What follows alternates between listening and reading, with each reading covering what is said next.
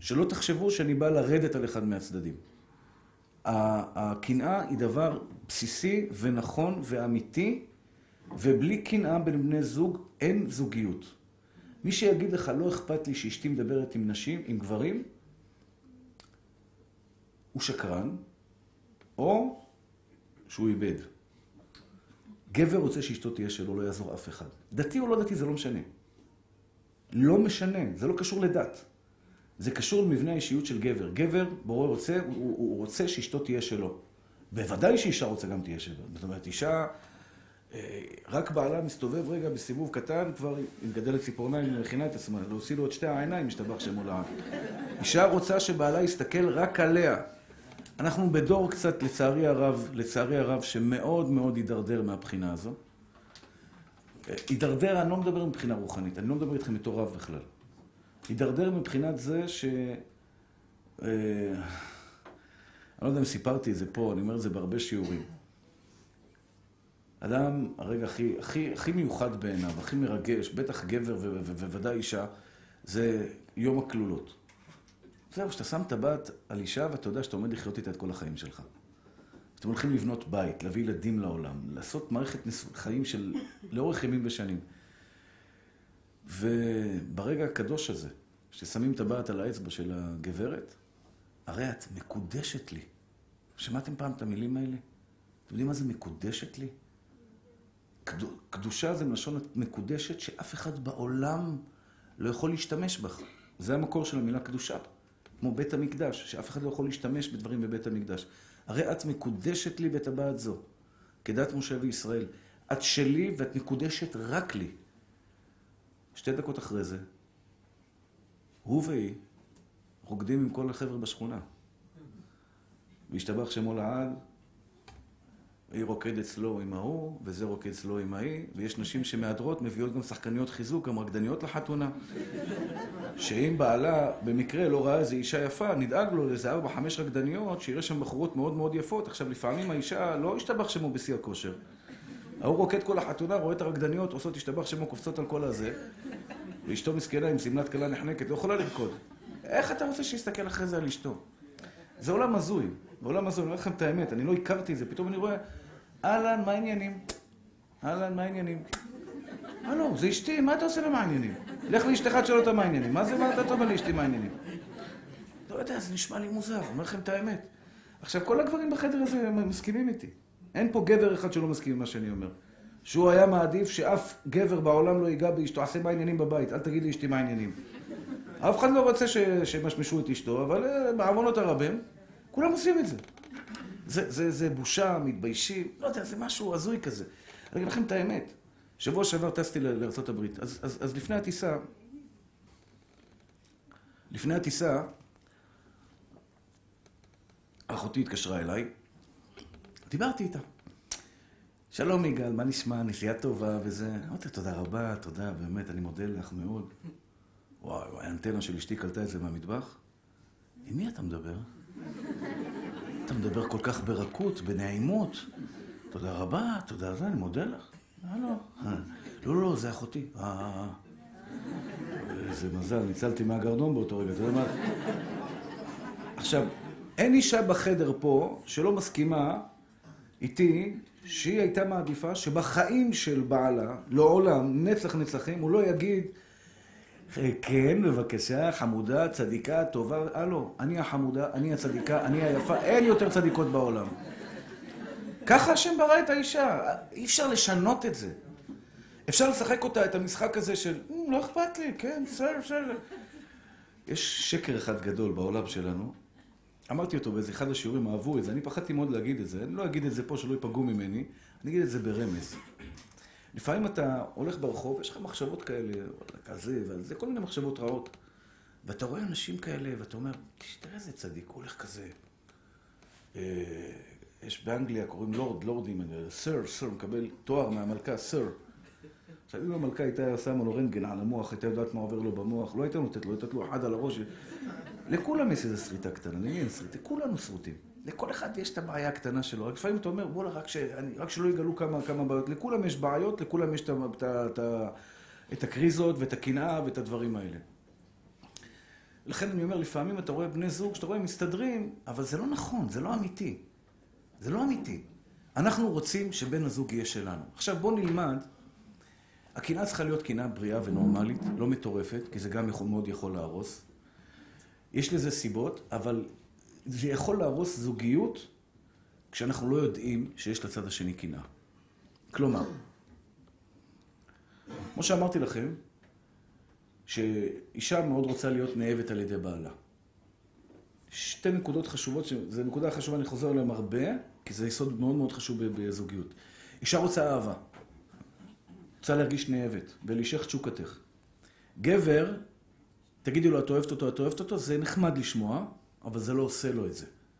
זה לא הגול שלו, זה לא משהו שידליק לו את הניצוץ. גבר רוצה כבוד. אהבה זה דבר טוב, אבל אצל הגבר זה משני, הוא רוצה כבוד. הוא רוצה כבוד, אתה המלך. כל אחד באיזה מלכות שהוא בוחר לעצמו, אבל אתה המלך. אתה המלך. הגבר רוצה לשמוע שאני מכובד בעינייך. אם אני אזלזל בגבר, אישה תזלזל בגבר, כמו שגבר לא ייתן אהבה לאשתו, הוא יגיד לה משפט כמו, אני לא אוהב אותך, הרסת אותה.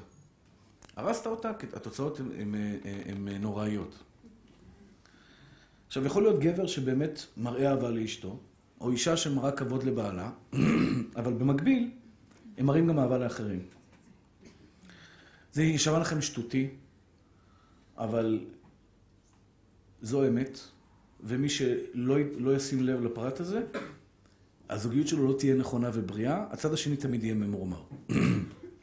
למשל, אני מסתכל על זה בתור גבר. אשתי מדברת, דוגמה, כן? זה לא את אשתי, זה גם דרגה דוגמה. האישה מדברת בטלפון עם חברה שלה.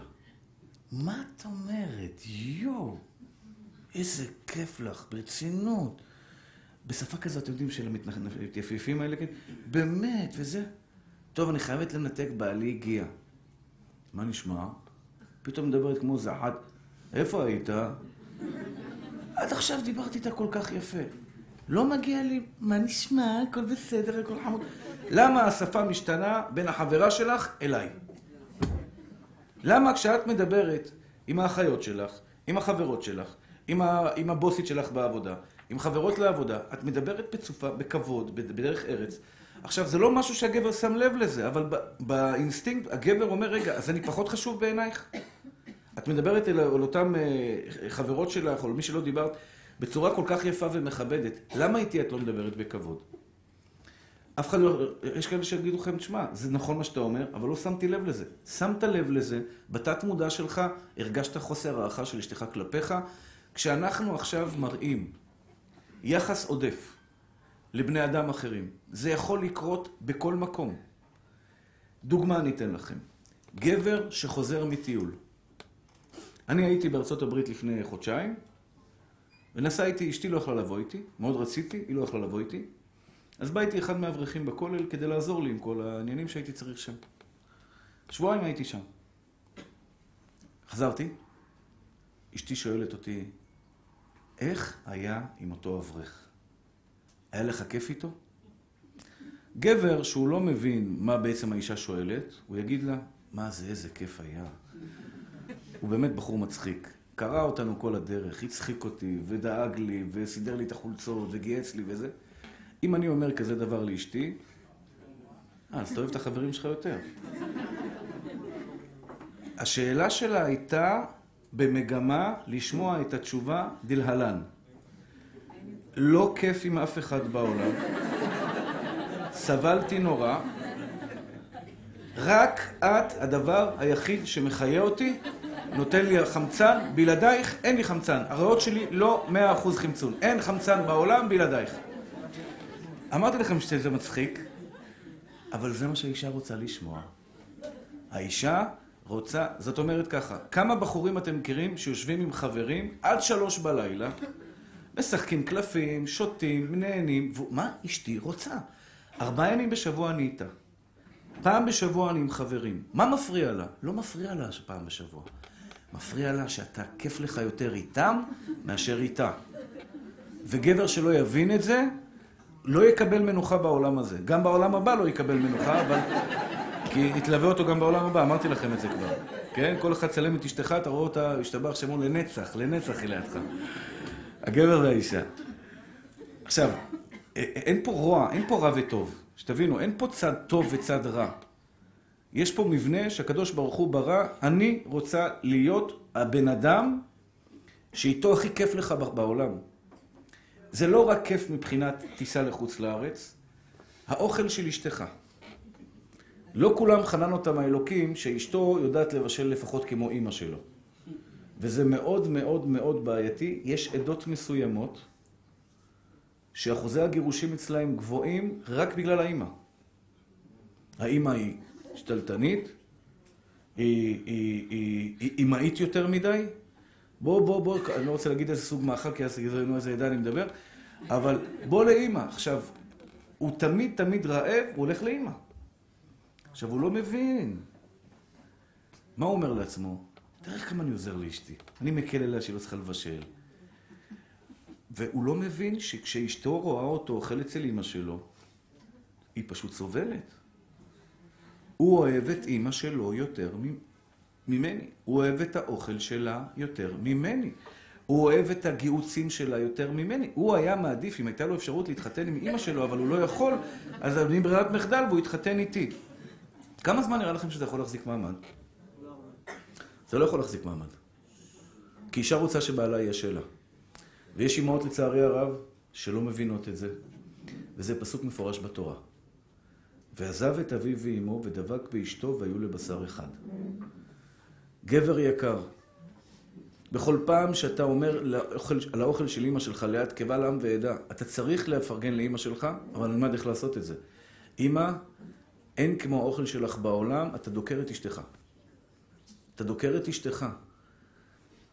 למה?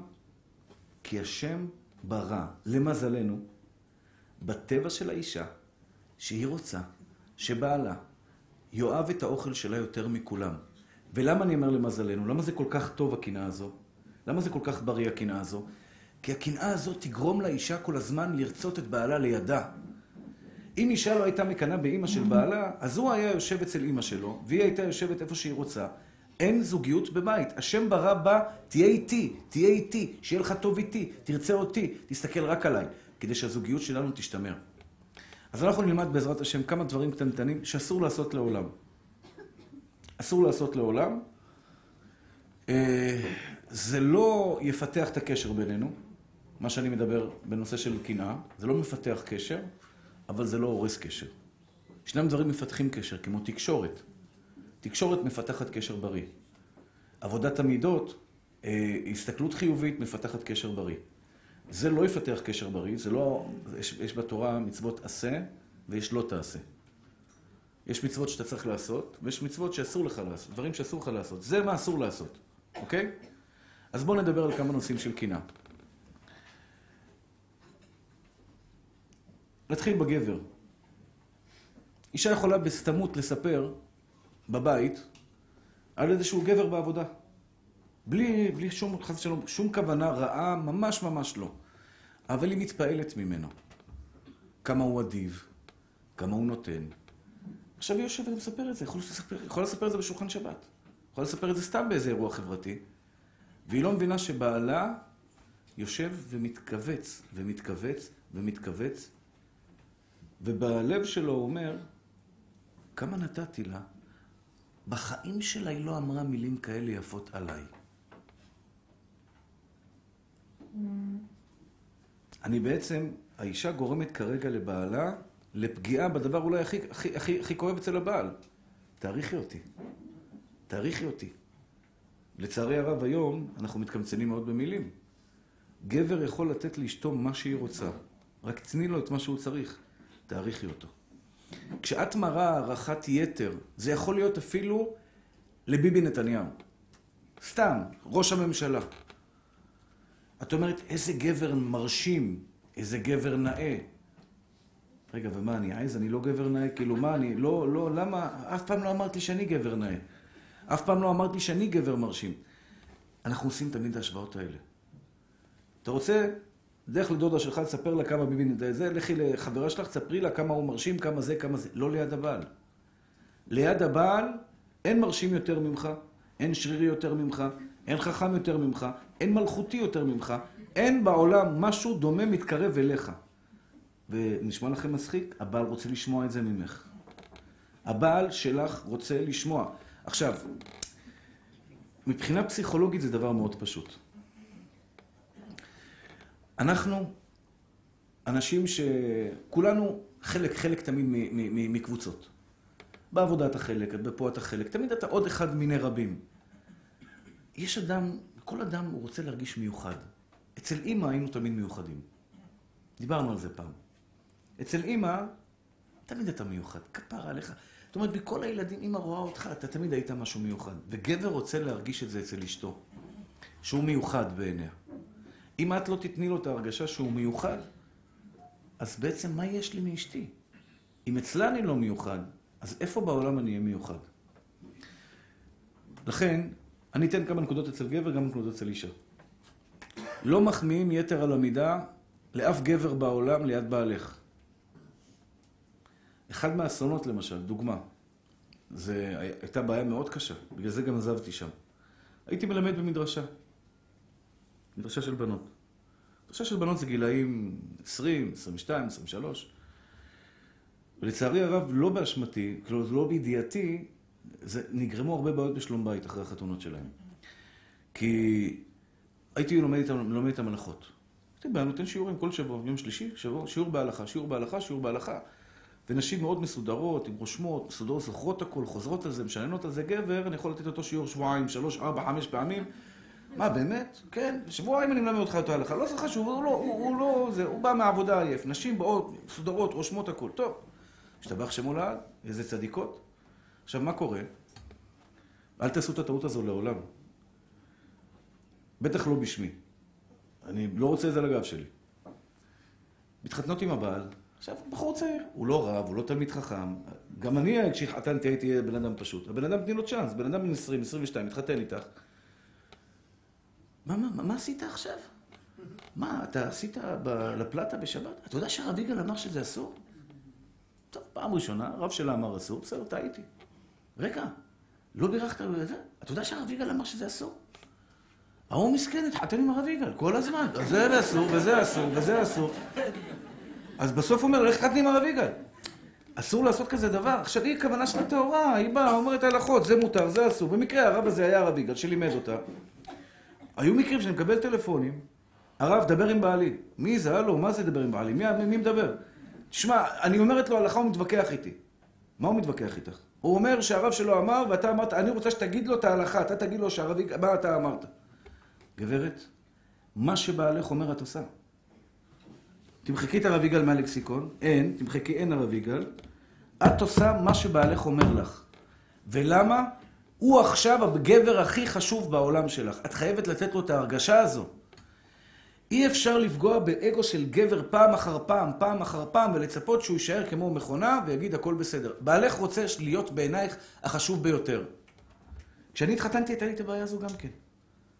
היה לנו רב מאוד דומיננטי. אשתי הייתה הולכת לשיעורים שלו, כל פעם הייתה מתווכחת איתי. למה? הרב אמר, הרב אמר. כן, מה אני? אני כלום, כאילו, אני שקוף, לא רואים אותי, מה, אני... אתם מבינות, מבינים את, ה, את הרעיון? אף פעם, גם אם את רוצה, אל תגידי את זה, הרב ההוא אמר, במיוחד בשלום בית.